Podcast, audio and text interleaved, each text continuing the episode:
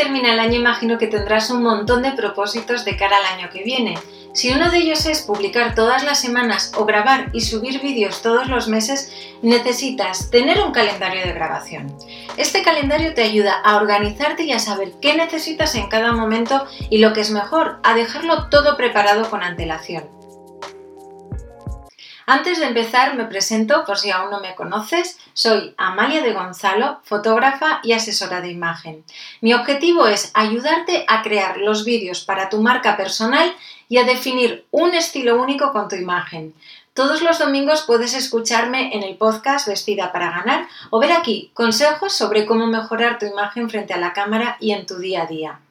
Si te interesan estos vídeos, suscríbete al canal y haz clic en la campana para acceder a mis directos sorpresa. Primero y antes de nada te voy a explicar qué es un calendario de grabación, para que sepas exactamente por qué se hace y cuál es su utilidad. El calendario de grabación es ese calendario que utilizas para marcar todas esas fechas importantes y poder cumplir el objetivo de publicar tus vídeos en las fechas que te hayas programado. Por ejemplo, si vas a programar un vídeo cada viernes, sabes que todas las semanas vas a tener que hacer una serie de cosas para tener preparado ese vídeo ese viernes. Hay muchas tareas asociadas a la hora de grabar un vídeo y que tienes que tener en cuenta.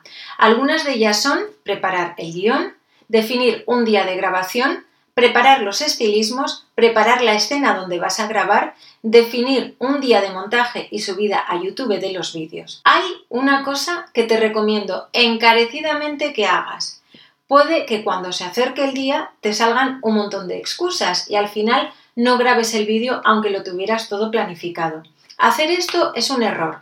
Mantente firme. El día que te hayas propuesto grabar, hazlo. Es la mejor manera de crear un sistema de trabajo sencillo que te traerá un montón de alegrías, porque como siempre os digo, el vídeo acerca a las personas.